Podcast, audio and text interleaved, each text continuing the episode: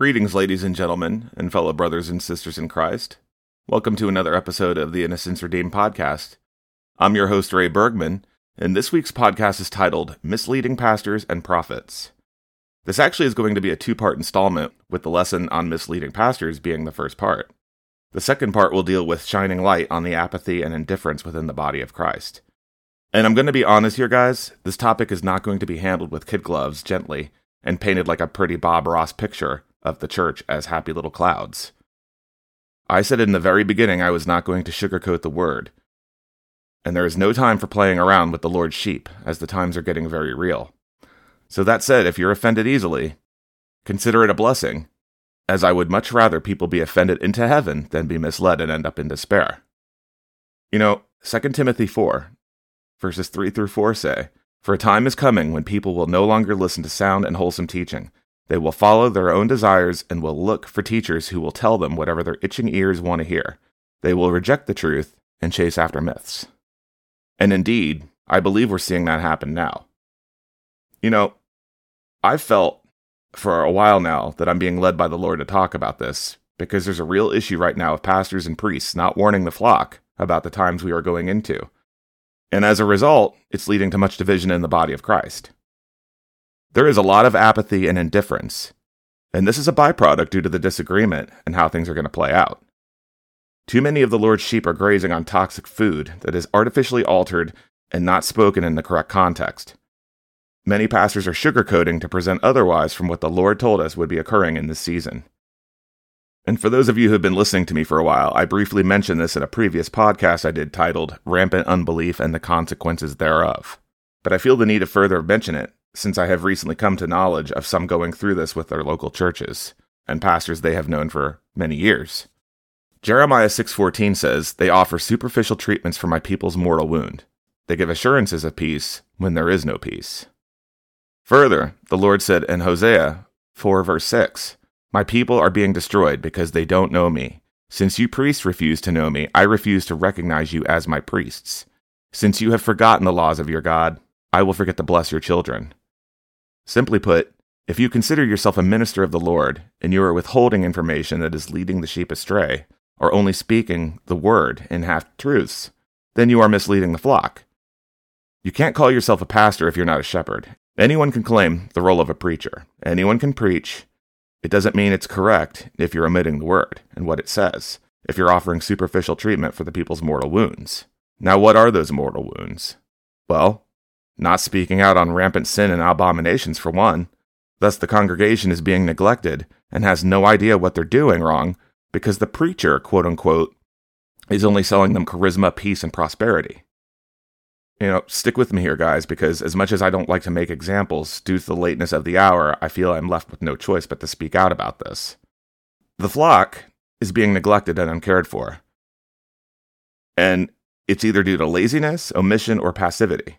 And therefore, the Lord's people know not what is wrong because those who are supposed to lead aren't doing so properly. You know, many pastors will turn around and say, well, you know, it's not nice to speak out about these things because you might offend somebody. Or, that tone is wrong. That's not love. Scripture tells us not to have a hardness of heart. So they'll twist scriptures such as Proverbs 15:1, which says a gentle answer deflects anger, but harsh words make tempers flare, so they won't speak out on it. Baloney. Another one they'll try to misquote and cover up is the gaslighting. You know, you could look at Philippians 4, verse 5 as an example. Let your gentleness be known to all men. The Lord is at hand. Yes, the Lord is at hand, and he despises evil and those who go along with it. Ministers of the word should be on fire with the Lord's message, not this cookie cutter preaching that only talks of peace and love. You want to talk about the concept of love? The Lord does not love or condone wickedness, period. So by omitting it, you are going along with it just as bad. I spoke of adulterating the word in a previous podcast. There is personal responsibility as a witness of the Lord. You know, you can look at it at James 4, verse 4 through 5 as an example of this. Starting on verse 4 You adulterers, don't you realize that friendship with the world makes you an enemy of God? I say it again if you want to be a friend of the world, you make yourself an enemy of God. Do you think the scriptures have no meaning? They say that God is passionate, that the spirit he has placed within us should be faithful to him. So when you represent yourself as a servant of the Lord, you are called to speak out against what is wrong, and furthermore, you are to speak out against that which is a danger to the Lord's people. You are to teach them correctly what is right or wrong. You don't tell people what they want to hear because you're afraid of what they'll think. You are serving Jesus, not yourself. And you are serving his people. You are leading his flock. You are leading the sheep. Matthew 6, verse 24 says, No one can serve two masters, for you will hate one and love the other. You will be devoted to one and despise the other. You cannot serve God and be enslaved to money. That verse right there that I just read from Matthew 6, verse 24, that right there illustrates the reason for so much of the deception condoning sinful behavior or going along to get along for the sake of money. And that, my friends, is what a lot of pastors are doing. Further, Isaiah 5, verses 20 through 21. What sorrow for those who say that evil is good and good is evil, that dark is light and light is dark, that bitter is sweet and sweet is bitter. What sorrow for those who are wise in their own eyes and think themselves clever. I'm going to present an example of this later on, but how far has the mainstream church gotten away from preaching the Lord's truth? Then, to add insult to injury, when current concerns are being brought forward, they tell their flock to obey, as in Romans 13. You know, perspectives of the law, even though that too is being adulterated. Why are so many pastors using the word against their congregations and leading them astray by omitting parts of the word? Why are many of them setting up their flock to go into captivity both physically and spiritually? You know, I want to put a reminder out there, and this goes for everyone. Revelation 13, verse 10 says, He who leads into captivity shall go into captivity. He who kills with the sword must be killed with the sword. Here is the patience of, and the faith of the saints. So if you call yourself a Christian, or you are a pastor, you may be doing that directly or indirectly. But whether you know it or not, you're doing it by not speaking out about what is wrong and discussing these things and leading people to the truth. And if you feel a guilty conviction, that should speak to you. That's lying by omission, as stated in Leviticus 5, verse 1, where it says, If you are called to testify about something you have seen or that you know about, it is sinful to refuse to testify, and you will be punished for your sin. The Lord lays out the consequences for the people and the teachers alike who are not doing his will or misleading his people. Let's take a listen to Jeremiah 23, verses 9 through 40. You know, this is the Lord's warning to those claiming false predictions. The book of Jeremiah, chapter 23 Judgment on False Prophets. My heart is broken because of the false prophets, and my bones tremble. I staggered like a drunkard, like someone overcome by wine, because of the holy words the Lord has spoken against them. For the land is full of adultery, and it lies under a curse. The land itself is in mourning, its wilderness pastures are dried up. For they all do evil and abuse what power they have. Even the priests and prophets are ungodly, wicked men. I have seen their despicable acts right here in my own temple, says the Lord. Therefore, the paths they take will become slippery. They will be chased through the dark, and there they will fall. For I will bring disaster upon them at the time fixed for their punishment. I, the Lord, have spoken.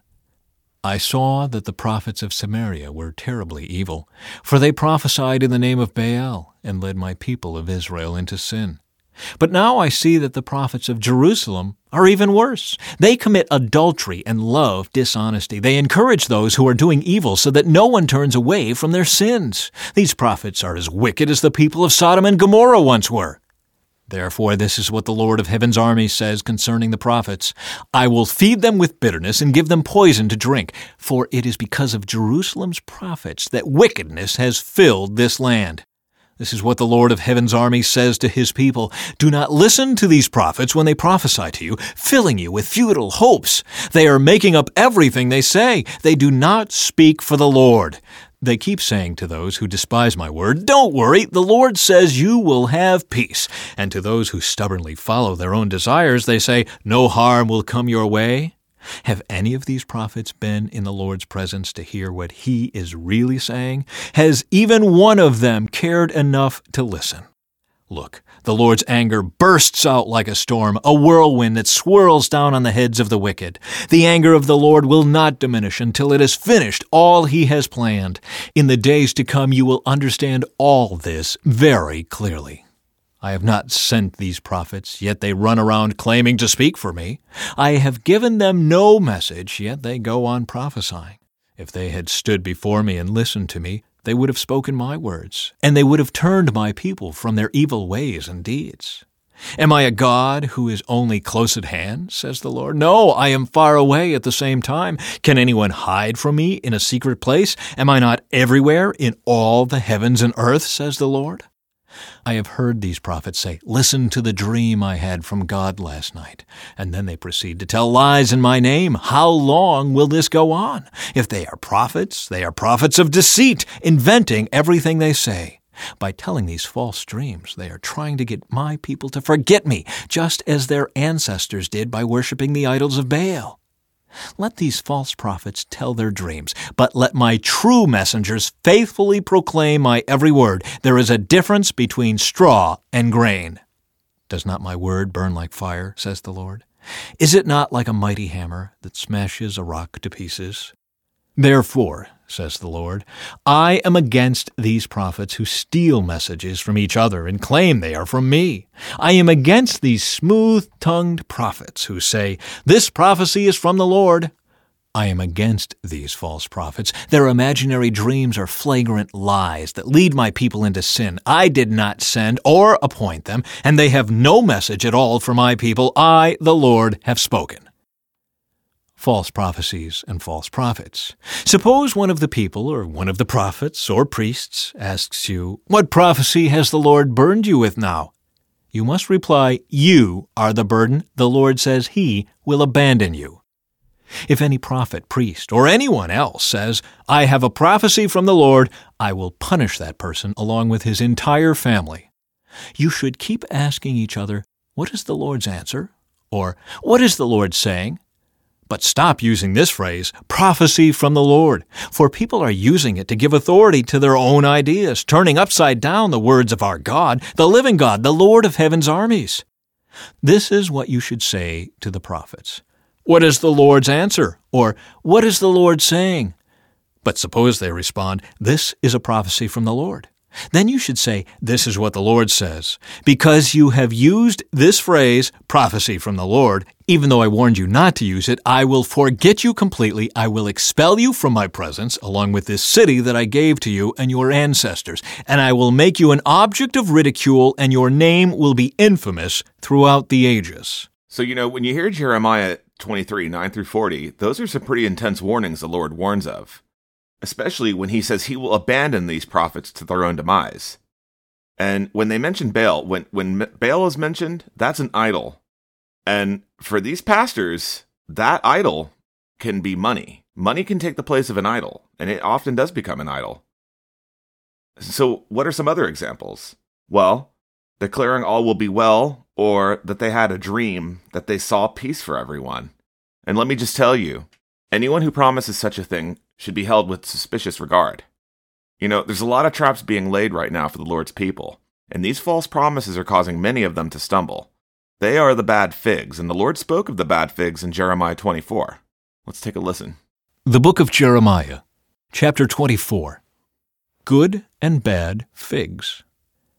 After King Nebuchadnezzar of Babylon exiled Jehoiachin, son of Jehoiakim, king of Judah, to Babylon, along with the officials of Judah and all the craftsmen and artisans, the Lord gave me this vision. I saw two baskets of figs placed in front of the Lord's temple in Jerusalem. One basket was filled with fresh, ripe figs, while the other was filled with bad figs that were too rotten to eat. Then the Lord said to me, What do you see, Jeremiah? I replied, Figs, some very good and some very bad, too rotten to eat. Then the Lord gave me this message. This is what the Lord, the God of Israel, says The good figs represent the exiles I sent from Judah to the land of the Babylonians. I will watch over and care for them, and I will bring them back here again. I will build them up and not tear them down. I will plant them and not uproot them. I will give them hearts that recognize me as the Lord. They will be my people, and I will be their God, for they will return to me wholeheartedly. But the bad figs, the Lord said, represent King Zedekiah of Judah, his officials, all the people left in Jerusalem and those who live in Egypt. I will treat them like bad figs, too rotten to eat. I will make them an object of horror and a symbol of evil to every nation on earth. They will be disgraced and mocked, taunted and cursed wherever I scatter them. And I will send war, famine, and disease until they have vanished from the land of Israel, which I gave to them and their ancestors. And these rotten figs, as decreed by the Lord, are the ones digging traps for their people. You know, Psalm 35 verses 7 through 8 says, as spoken in context by those of us decreeing it, starting on verse 7 I did them no wrong, but they laid a trap for me. I did them no wrong, but they dug a pit to catch me. So, let sudden ruin come upon them. Let them be caught in the trap they set for me. Let them be destroyed in the pit they have dug for me. You know, this goes for all who mislead false teachers, pastors, and prophets, church or not. The Lord warns he will cause all nations to drink from the cup of the Lord's anger. We hear about that in Jeremiah 25, verses 1 through 18, and then verses 27 through 38. Let's take a listen. The Book of Jeremiah, chapter 25 70 Years of Captivity. This message for all the people of Judah came to Jeremiah from the Lord during the fourth year of Jehoiakim's reign over Judah. This was the year when King Nebuchadnezzar of Babylon began his reign. Jeremiah the prophet said to all the people in Judah and Jerusalem, For the past twenty three years, from the thirteenth year of the reign of Josiah son of Amon, king of Judah, until now, the Lord has been giving me his messages. I have faithfully passed them on to you, but you have not listened. Again and again the Lord has sent you his servants, the prophets, but you have not listened or even paid attention. Each time the message was this Turn from the evil road you are traveling, and from the evil things you are doing. Only then will I let you live in this land that the Lord gave to you and your ancestors forever. Do not provoke my anger by worshipping idols you made with your own hands. Then I will not harm you. But you would not listen to me, says the Lord. You made me furious by worshipping idols you made with your own hands, bringing on yourselves all the disasters you now suffer. And now the Lord of heaven's army says, Because you have not listened to me, I will gather together all the armies of the north under King Nebuchadnezzar of Babylon, whom I have appointed as my deputy. I will bring them all against this land and its people and against the surrounding nations. I will completely destroy you and make you an object of horror and contempt and a ruin forever.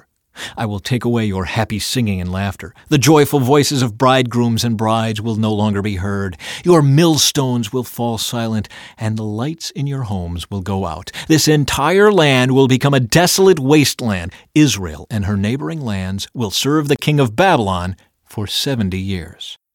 Then, after the seventy years of captivity are over, I will punish the king of Babylon and his people for their sins, says the Lord.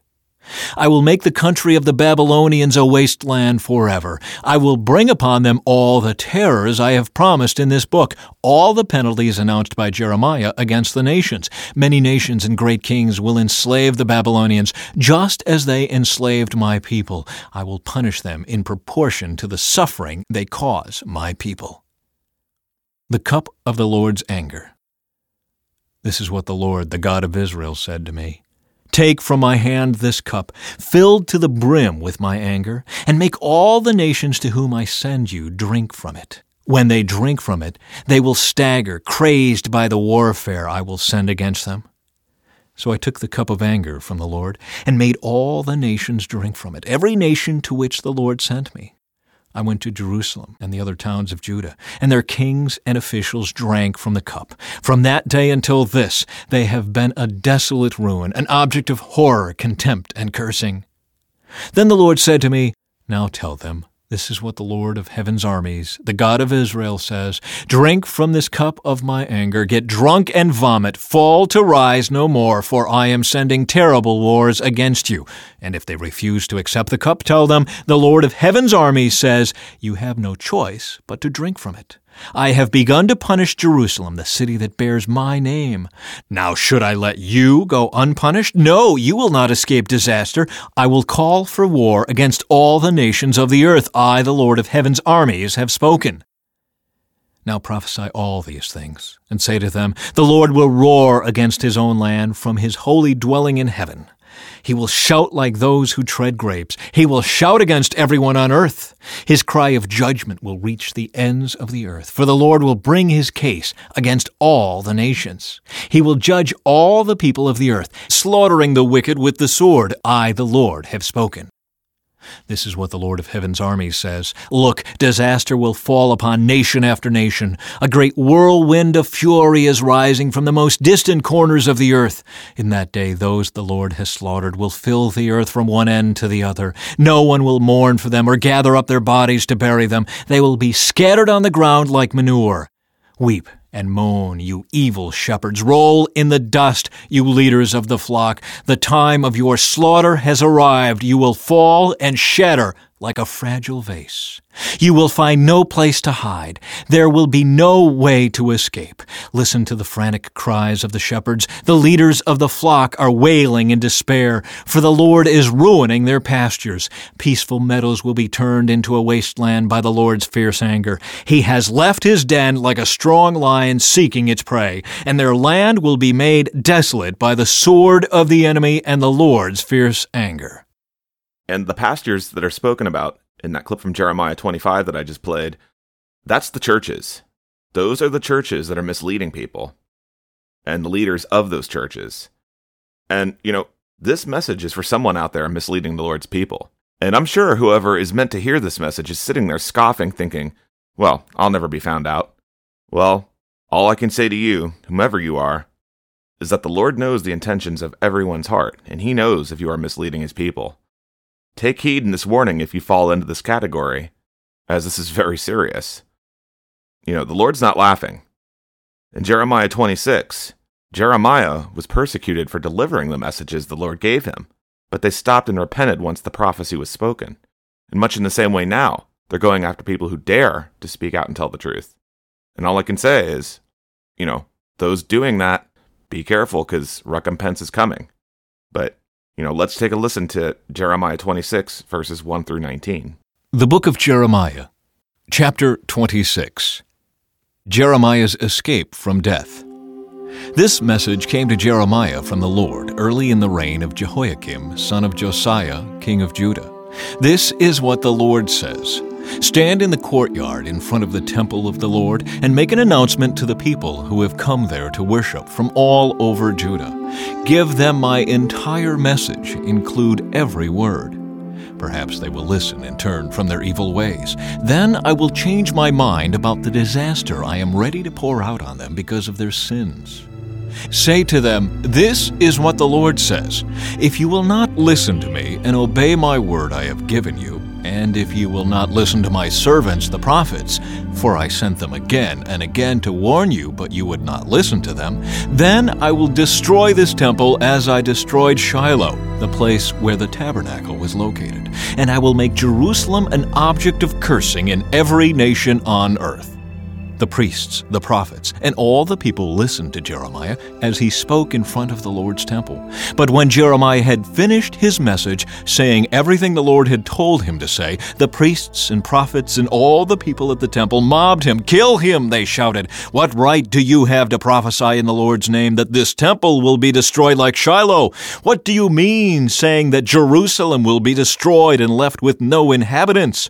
And all the people threatened him as he stood in front of the temple. When the officials of Judah heard what was happening, they rushed over from the palace and sat down at the new gate of the temple to hold court. The priests and prophets presented their accusations to the officials and the people. This man should die, they said. You have heard with your own ears what a traitor he is, for he has prophesied against this city. Then Jeremiah spoke to the officials and the people in his own defense. The Lord sent me to prophesy against this temple and this city, he said. The Lord gave me every word that I have spoken. But if you stop your sinning and begin to obey the Lord your God, he will change his mind about this disaster that he has announced against you. As for me, I am in your hands. Do with me as you think best. But if you kill me, rest assured that you will be killing an innocent man. The responsibility for such a deed will lie rely on you, on this city, and on every person living in it. For it is absolutely true that the Lord sent me to speak every word you have heard.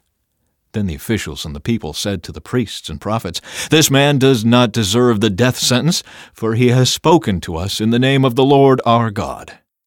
Then some of the wise old men stood and spoke to all the people assembled there.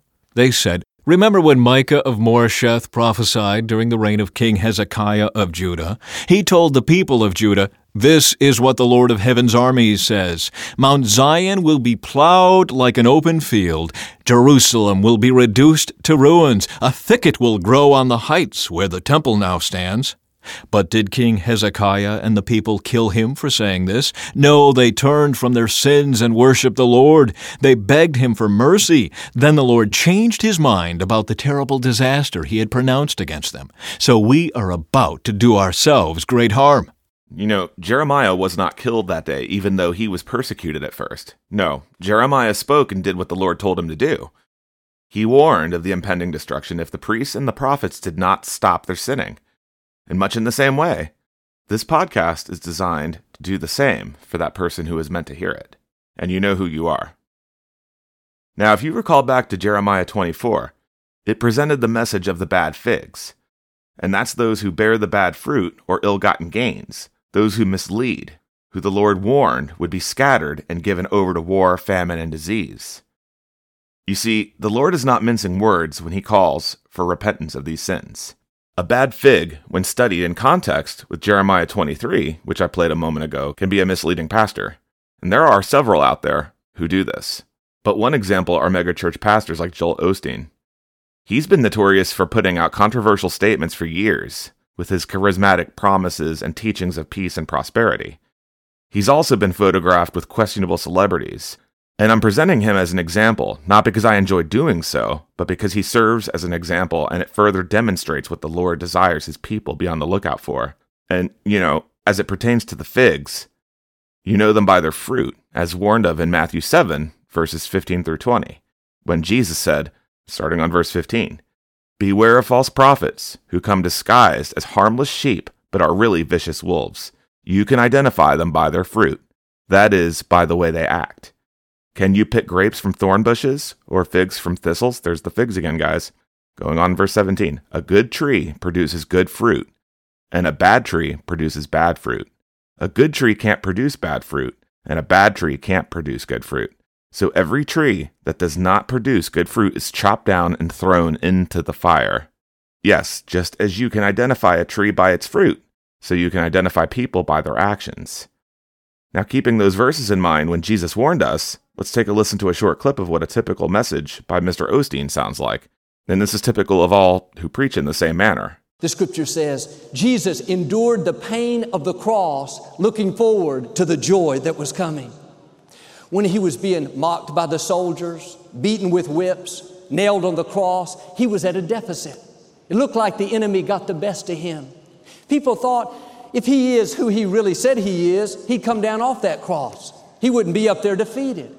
All the circumstances said he was done, but God has the final say. He won't let you get in a problem that he can't bring you out of. The odds may be against you, but the Most High God is for you. On the cross, Jesus said, My God, why have you forsaken me? There will be times where it feels like God has forgotten about you. Why did this bad break happen? Why did this person leave? Why did the pandemic hit? Slow my business down. If you judge your life by where you are right now, you'll get discouraged, give up on dreams. It's because you're only putting your history on the scale. You're way out of balance. What you're missing is what's coming. You have to endure some things looking forward to the joy that's on the way. You have to know that God is still on the throne that He's ordering your steps, that what He started, He's going to finish. No bad break can stop Him. No person, no pandemic, no loss, no sickness. He sees what's not fair. He sees what didn't work out, the lonely nights, the times you feel forgotten. The psalmist said, Weeping may endure for a night, but joy is coming in the morning. Jesus died on the cross. The forces of darkness celebrated, thought they had finally won. But on the third day, God said, I don't think so. My son is not going to end in a deficit. He arose and is alive with all power. The point is, He had to go through some things to fulfill His purpose. I'd rather God make it easy, just float through life with all good breaks, but that's not how it works. You can't become all you were created to be without opposition, things you don't understand, people that turn on you, times it looks like you're done. The way to endure is to keep reminding yourself that what God has in your future is not just going to make up for what you've been through, not just bring you back to even, but God is going to bring you out better, increased, promoted, healthier, to new levels of your destiny. He's designed your life to where the good things in your future will outweigh the negative things in your past. The scripture puts it this way God has taken you from glory to glory. The path of the righteous gets brighter and brighter. He already has a solution to the problem that's holding you back. He's already arranged restoration for that loss, a new beginning for that setback, promotion for that injustice. It's already on the schedule. It's just a matter of time before you see the scales tip in your favor. Now, when those lies come saying God has forgotten about you, it's never going to work out, you've seen your best days, just say no thanks. I know a secret. This may be difficult, it's not fair, but this is not how my story ends. Favor is in my future, good breaks are headed my way, the right people are tracking me down. Now, you might say, well, Ray, what's wrong with what you know Mr. Osteen said? He uh, he preached the word of God. Yes, he did, but sly are they when they take out or omit things, or they only do half truths. I'm going to go through this again. I'm going to play this one more time because it's only a three minute clip. I'm going to play it one more time. And I'm going to go through and I'm going to interject my points in between each thing he says. And the true way you ought to be preaching that scripture. Let's take another listen, and this time you're going to hear my commentary with each part where I pause it. The scripture says Jesus endured the pain of the cross, looking forward to the joy that was coming. When he was being mocked by the soldiers, beaten with whips, nailed on the cross, he was at a deficit. It looked like the enemy got the best of him. People thought if he is who he really said he is, he'd come down off that cross. He wouldn't be up there defeated. All the circumstances said he was done, but God has the final say. He won't let you get in a problem that He can't bring you out of. The odds may be against you, but the Most High God is for you. But He's for you if you're living according to His decrees, if you're in repentance. And what Mr. Osteen is not telling his congregation is that the Lord is requiring repentance of this nation right now. It has many sins that are not being addressed. But back to the clip. On the cross, Jesus said, My God, why have you forsaken me? There will be times where it feels like God has forgotten about you. Why did this bad break happen? Why did this person leave? Why did the pandemic hit? Slow my business down. No, Joel. It happened because many people are going into a wilderness right now. They're going into a wilderness because the Lord is refining his people before he takes them home. And if they're doing wrong and they're not living in accordance to his word, they're going to be brought down low so that they can recognize God, as he is a holy God and he wants his people to be righteous before he takes them home.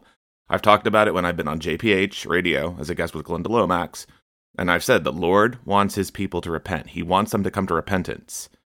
I have said before it is too late for this nation as a whole. It is on each of us now, and I'm going to be getting to that later on in this podcast. But Joel Osteen needs to put it into perspective if he's going to be telling his flock why things are happening. And then turning around and saying, well, but he wants better for you. He wants better for you. Yes, he does, but not in the earthly. Going back to the clip. If you judge your life by where you are right now, you'll get discouraged, give up on dreams. It's because you're only putting your history on the scale.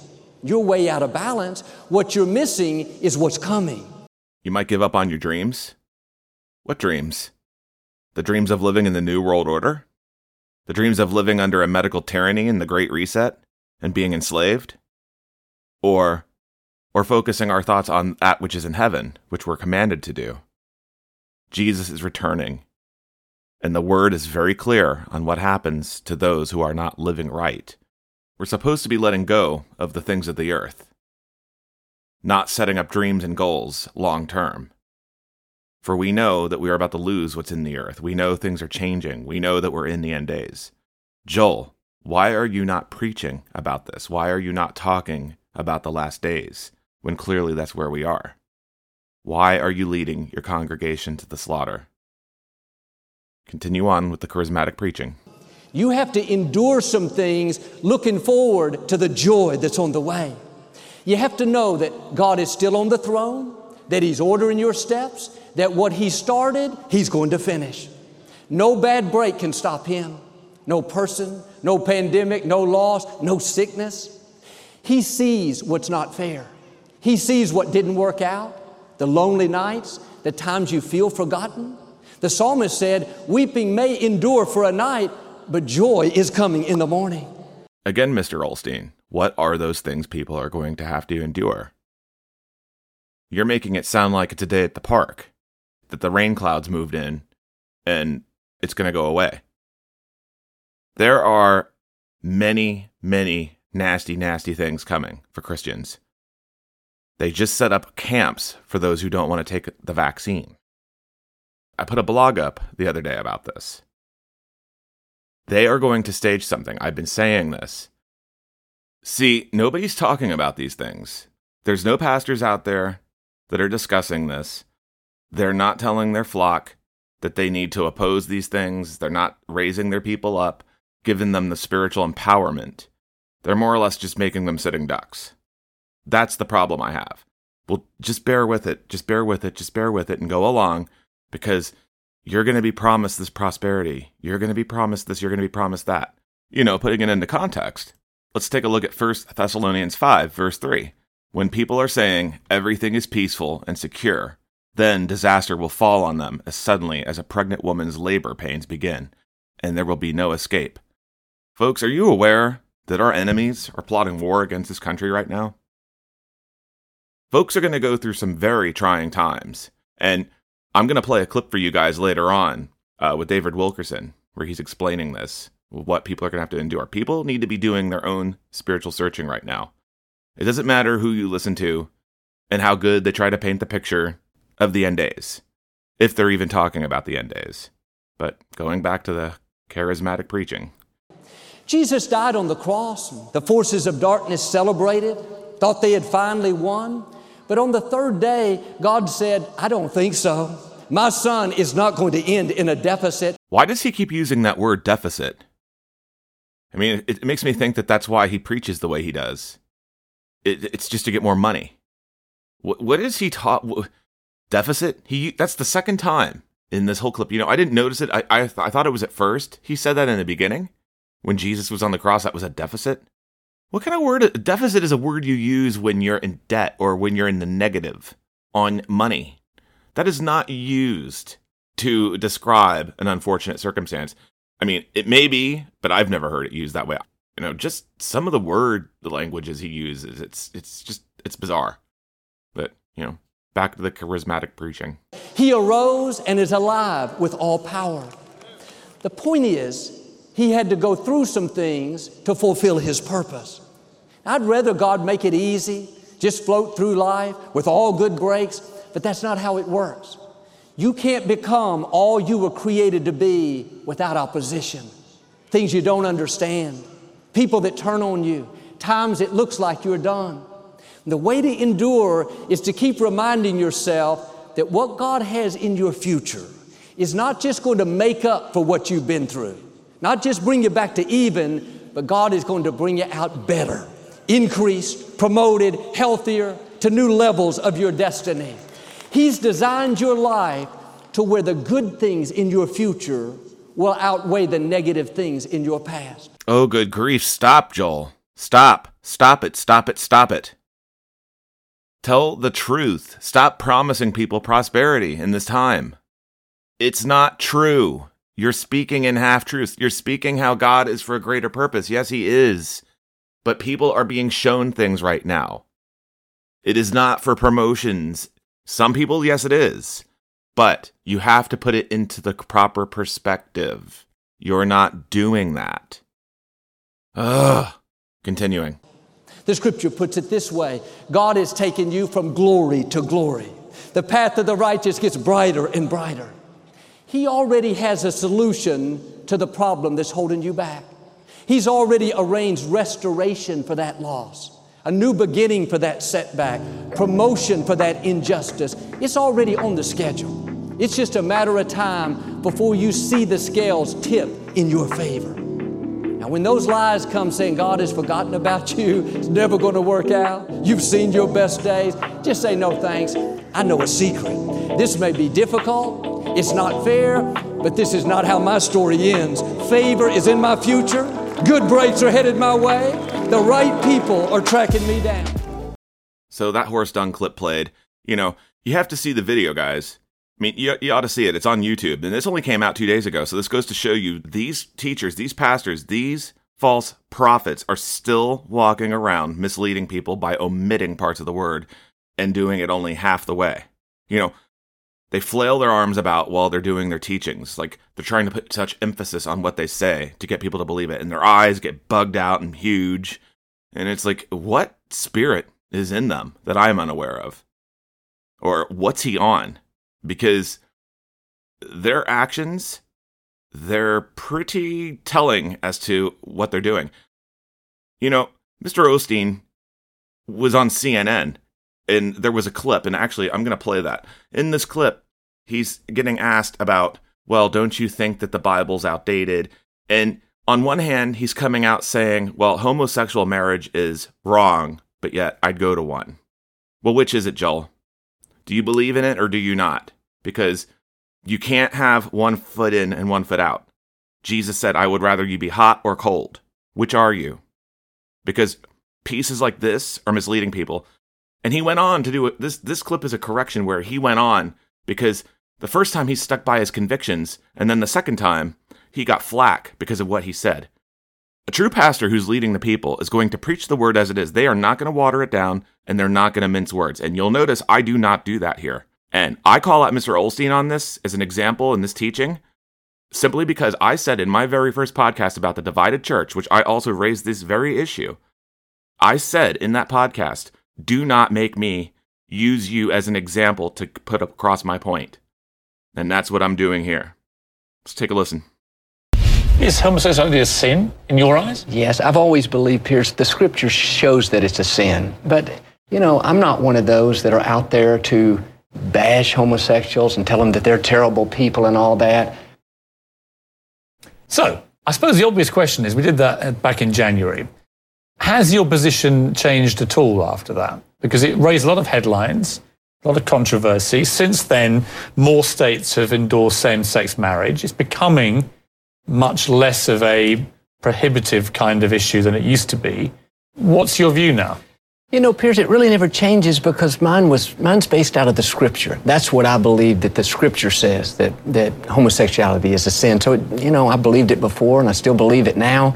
Again, I would just reiterate what I said. I'm not after I'm not mad at anybody. I don't dislike anybody, but you know, you know, respecting my faith and believing, you know, in in what the scripture says, that's the best the way I can interpret it. But I mean, shouldn't the scripture be dragged kicking and screaming into the modern age. I mean, we were talking before the break about the issue about eye for an eye, tooth for a tooth. Not everything in the scriptures really is, in my view, conducive to modern life. I mean, like everything else, doesn't it have to move with the times? And isn't it down again to people like you to interpret it in a way that evolves? I mean, you're, you're known as a very progressive preacher. Sure.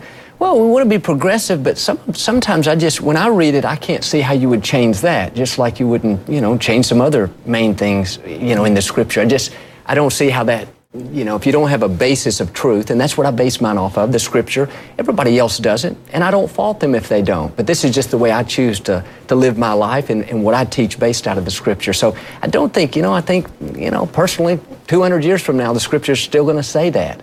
Yes, but the law of the land may not, and it may not in your state. I mean, the law of the land is changing fast.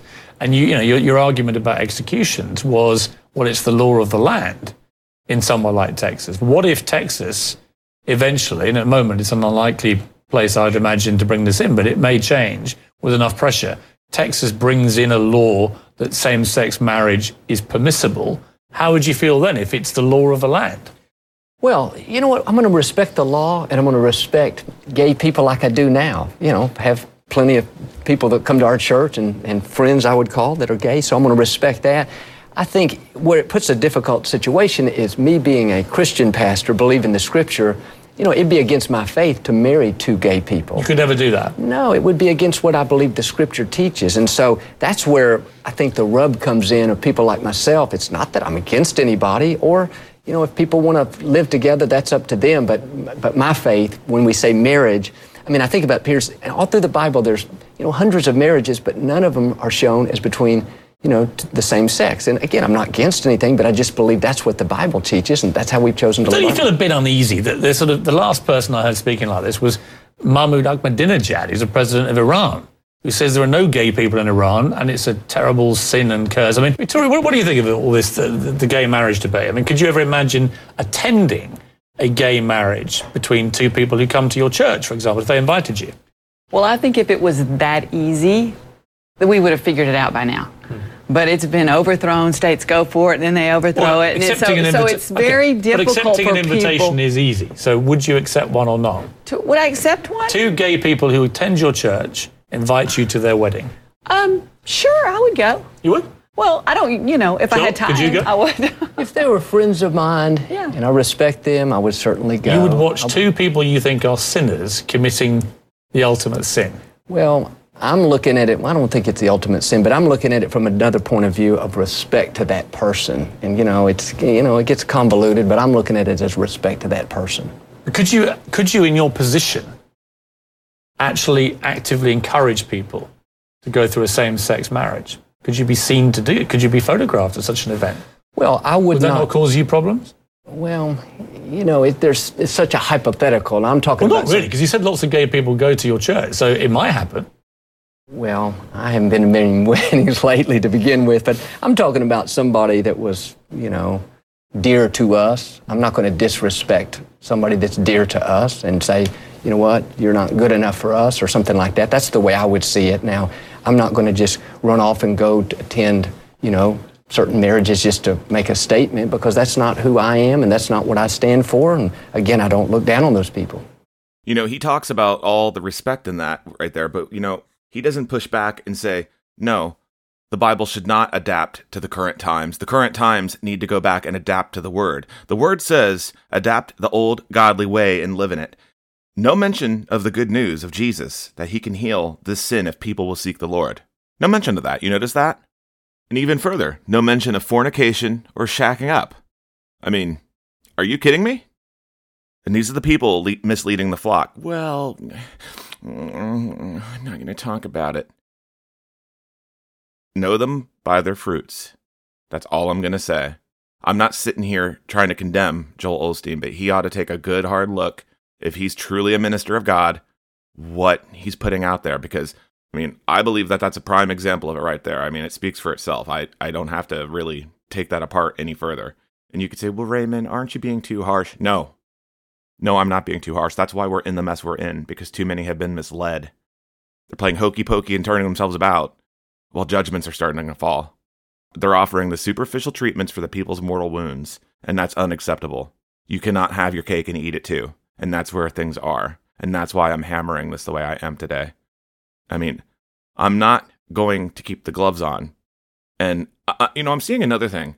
I'm seeing posts all over the place with rainbows and well we all just need to get together and sing kumbaya and put bygones behind us you either are living in the lord's ways or you're not.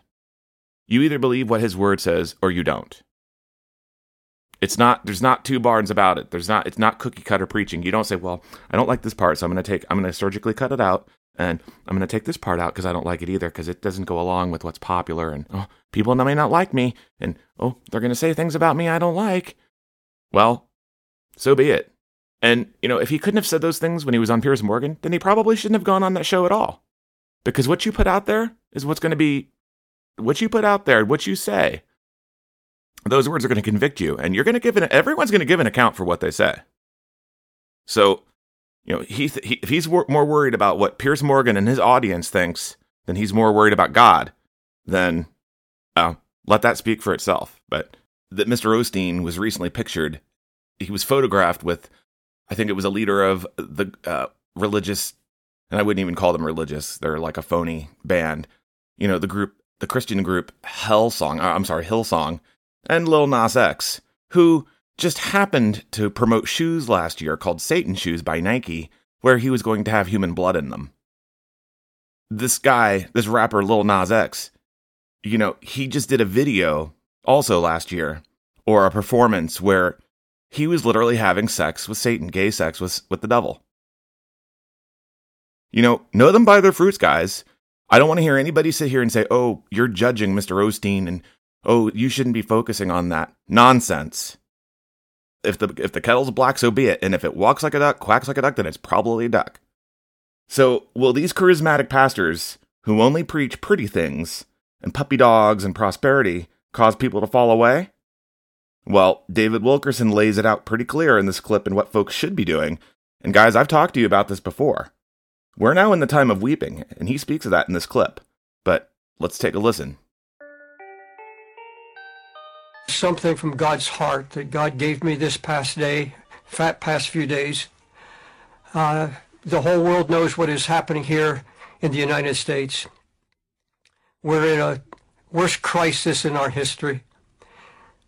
Uh, and the people everywhere, especially in New York City, where the crisis hangs so heavy overheads, there's a great fear. I was told that in the stock market, after it closes, uh, men are collapsing and falling down in fear. And it's not just an American problem. It's a European problem. It's worldwide.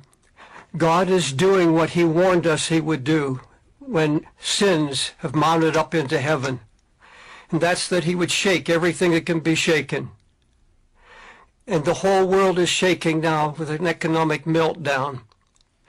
And it's going to get so frightening that not one of us will be unaffected. We're all going to be affected. Every minister, every family, Christians and unbelievers alike. We're all going to feel and see things that are terrifying. And many are going to have their faith shaken. Many are going to abandon their faith. Even when Jesus walked the earth, when hard message came, when hard times came, and he saw many leave him, he said, many, the Bible says, many forsook him. And he turned to his disciples and he said, Will you forsake me also? Now, everywhere I go, I hear people saying, Is there a word? What's going to happen next? What is God saying? And I want you to know what I believe God's speaking to my own heart, especially last night I was walking and talking with him. I went to the Word of God because the only Word is from the Word itself, from God. There's no economist, there's no evangelist, there's no one that can give us the answers. We have to go to the Word, we have to go to the Father. And in First Samuel, 30th chapter, I was I was moved by the story of David and his 600 man army. They came upon over the hill toward Ziklag, their home base and it was in ruins. The fire had destroyed the city. His wives, all the wives, the children were all taken captive by the Amalekites. And the Bible says that David and his men wept. David was deeply distressed. And his men wept all day and probably through most of the night until they said there were no more tears.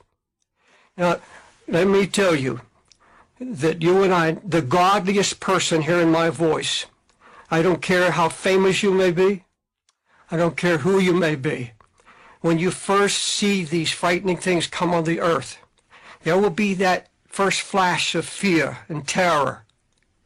I picked up one of our national magazines this a few days ago, and it had a picture of the world, a man representing the world on the brink of falling into a chasm and it said the headlines were the world is collapsing and it's in the headlines a great worldwide depression.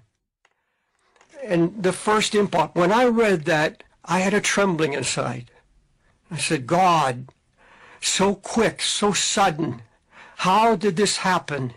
Even though many of us prophesied about it for years. When it comes and you see it, it's so overwhelming. And David, the Bible said, now, now let me let me say this. If if you were to say, I'm not afraid, then you really don't understand the situation. It's that first flash of fear. There's a time for weeping. And God understands that. And many of you listening to me now, the question is, where does this end? Where does it take it? What about the church and its future? Bible says David wept until there was no tears left. But then came a time, there comes a time, there is a time for weeping. There is a time that we will tremble. But God understands that. Then there comes a time to fight. David stood up, no more questions. And the Bible said he encouraged himself in the Lord. And we have come to a time where every man, every woman has to get their own word from God. You can't get it from some great voice. You can't get it from someone you think is holier than you. You have to get alone with God. David got alone and the Bible said he encouraged himself. And you'll hear the voices. But you have to get your own word as David did. I have to get my own word. I have to shut myself in with God and with this book and let the Lord speak encouragement to me. Folks, it doesn't matter who prophesied what and when. That's all in the past. It doesn't matter. And you'll hear a lot of prophetic voices saying uh, good days are just ahead. No. We're in that time now that Ezekiel, Jeremiah, Hosea, and all the prophets said the day of God's vengeance and recompense upon the wicked. But the prophet Isaiah said, but you are safe. This is not about God's people now, even though he's purging his church. This is about having a word from God. If you're a pastor, your congregation, like our congregation, coming to church in every service, what is God saying? What is the word? Now, David had 600 men that couldn't get a word. They didn't know how. But there are those who have walked with Jesus and know that the answer is here, and they have to come to the people now with a word of hope, a word of encouragement. David had the priest Abiathar. Abiathar couldn't help him. He had wise men, some of the wisest men in the world in his little army. They couldn't help him. Comes a time nobody can help you. Nobody give you a word. But David said to Abiathar, bring me the ephod. God spoke through the ephod in those days. And he got a word from the Lord, not from a pastor, not from anyone else, but he got a word of encouragement. God said, yes, I'm going to bring you through. There's going to be a recovery. You're going to know my hand for protection. Now, either this word is true, and I, I was walking and I'm going to close in just a moment, but I don't want to take a lot of your time. I was walking with the Lord last night, and the Lord said, uh, David, you've, you've preached for 55 years around the world uh, about how God delivered the children of Israel out of Egypt and through the Red Sea, and about uh, the fiery furnace and Hebrew children being delivered. You talk about Daniel being delivered from the lion's den. You talk about all these deliverance for 55 years. Now you're facing a test of faith like you've never known it. Was that mockery? Did you, as a minister of the gospel, say all this for 55 years and now it doesn't work for you? And, and I began to see that the mockers and the scoffers that are coming in the last days will come, some, many from the church itself. Scoffing in the word, giving up on the word because they, they are, they, they don't turn to God. They get bitter against God, and that's going to happen. But where are those Davids that will stand up with the word of God And they've been tested. I have been tested. I've been tested in my family. Cancer, uh, all kinds of attacks out of hell. But now God is at work. God is, this is God's doing. By, I believe the Bible says God has everything under control. They, these, God said, don't mock me now. Don't scoff at my word. Stand.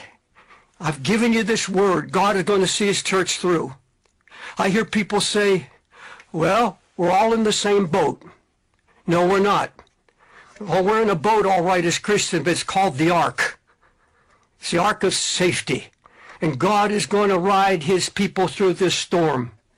It may be difficult, the boat may shake, and there'll be storms and lightning and thunder. But God keeps his word. God has everything under control. And I ask you as a congregation of ministers and wives to stand to your feet and lift your hands and thank God for his faithfulness. He's going to see his church through. There's going to be a moving of the Spirit. God is going to bring those, he's going to awaken many, many multitudes. He's going to awaken those who have been cold and indifferent. He's going to pour his Spirit out in the midst of all of this. Lift your hands. Stand, lift your hands, and thank God for his promises. And ask God to strengthen your faith, to give you a word so that you can stand before your family. You can stand before your friends. You can stand as David did. The whole army of 600 men rose up on one man's faith. Let that be you. God bless you. And so that piece right there, spoken by David Wilkerson, goes to show you, in contrast, how things are really going to play out.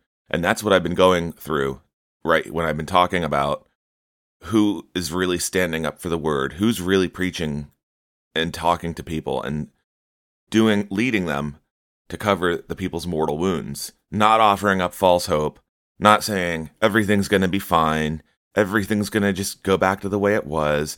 God's got prosperity in mind for you. He has this plan in mind for you.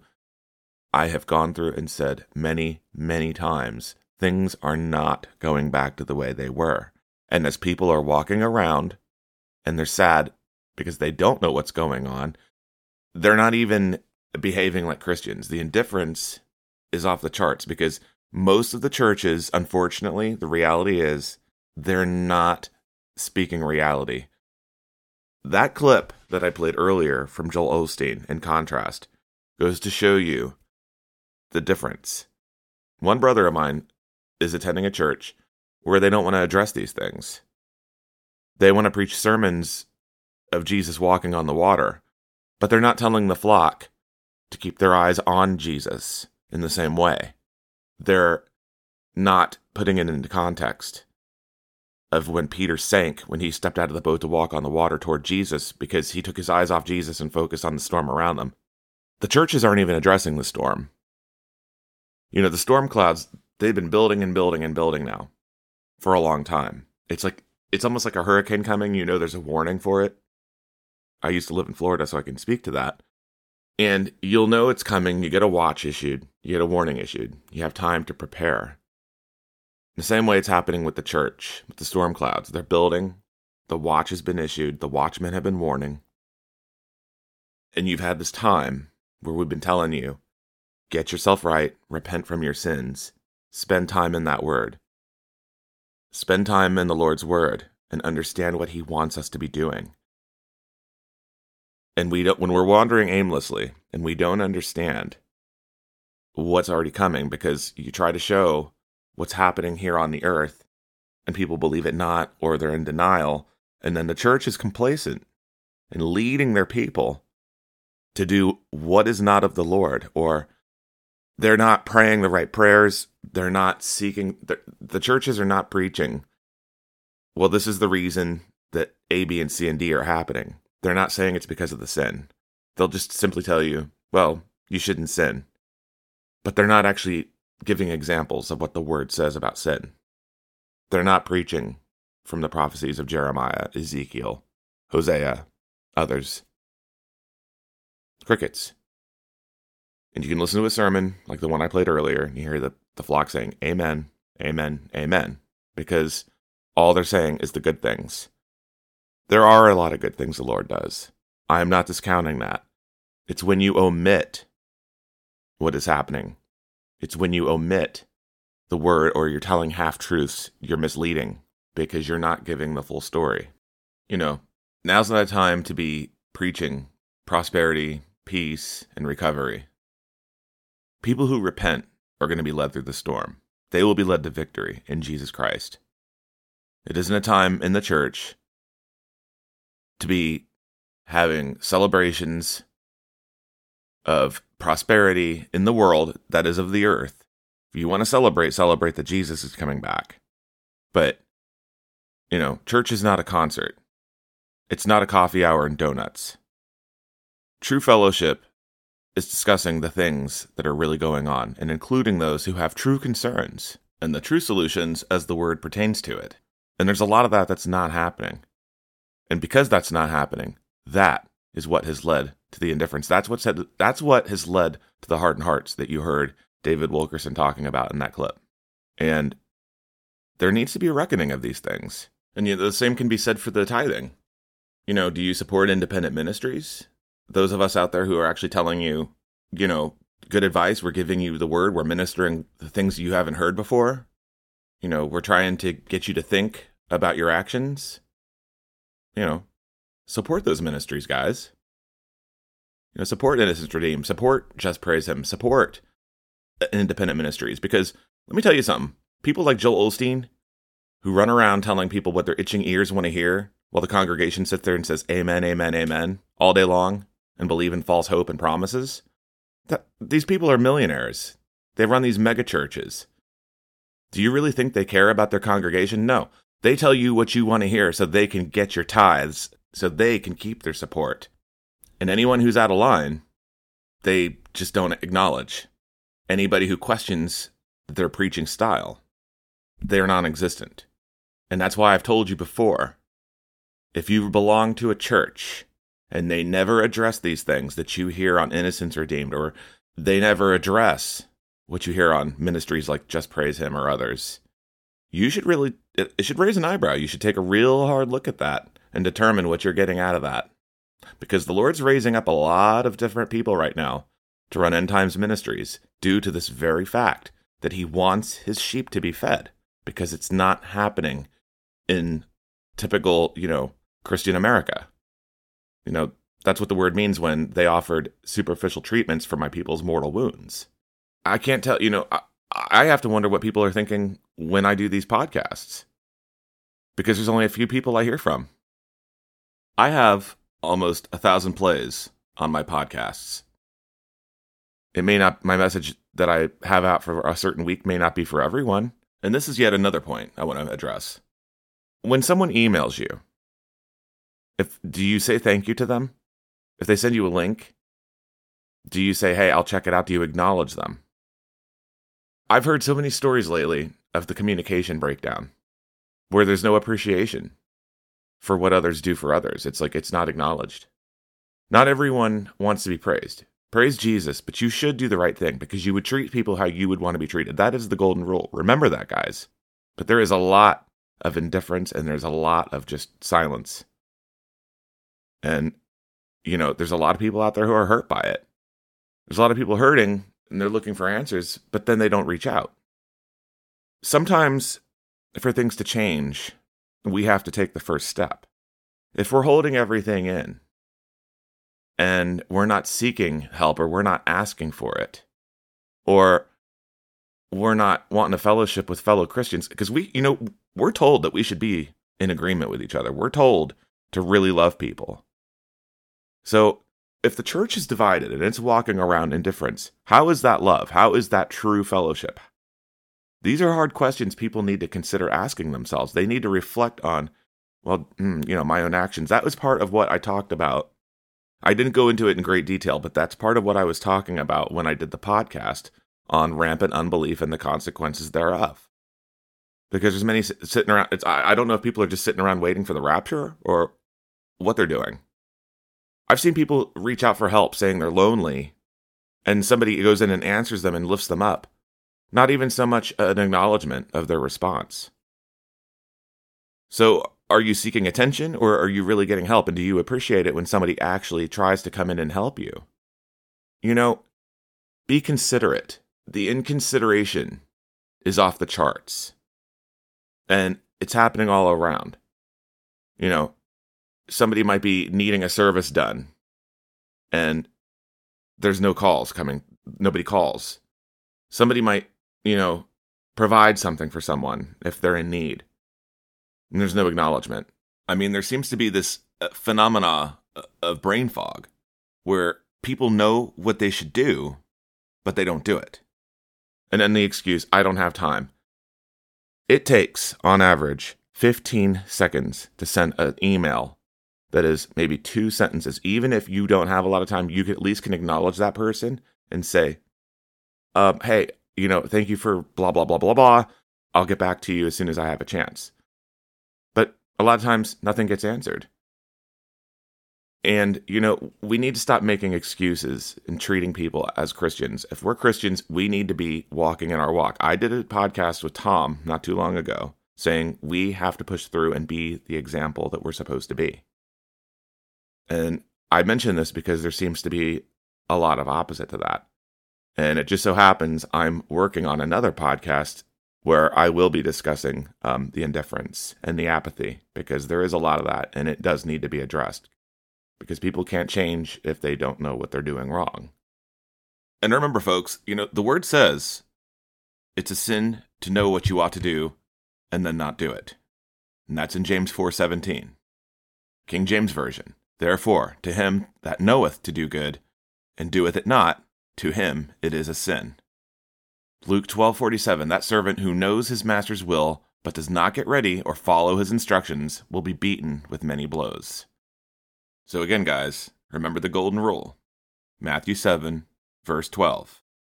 Do to others whatever you would like them to do to you.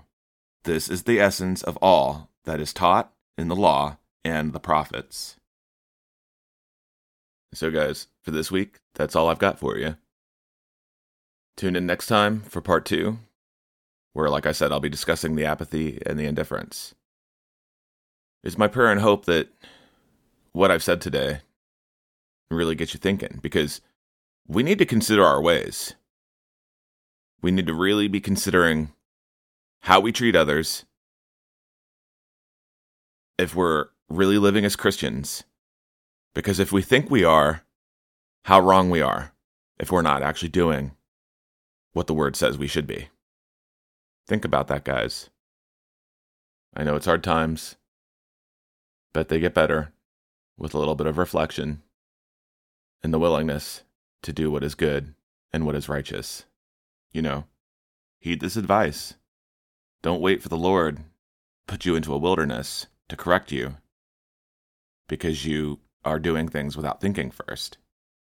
These are times where everything that you do is going to matter. And I wrote a piece on that not too long ago. And I actually might be posting that back up as a repost because I'm I've been just noticing that this has been happening more and more. And it's very disconcerting. And I felt that's why the Lord led me to do this podcast.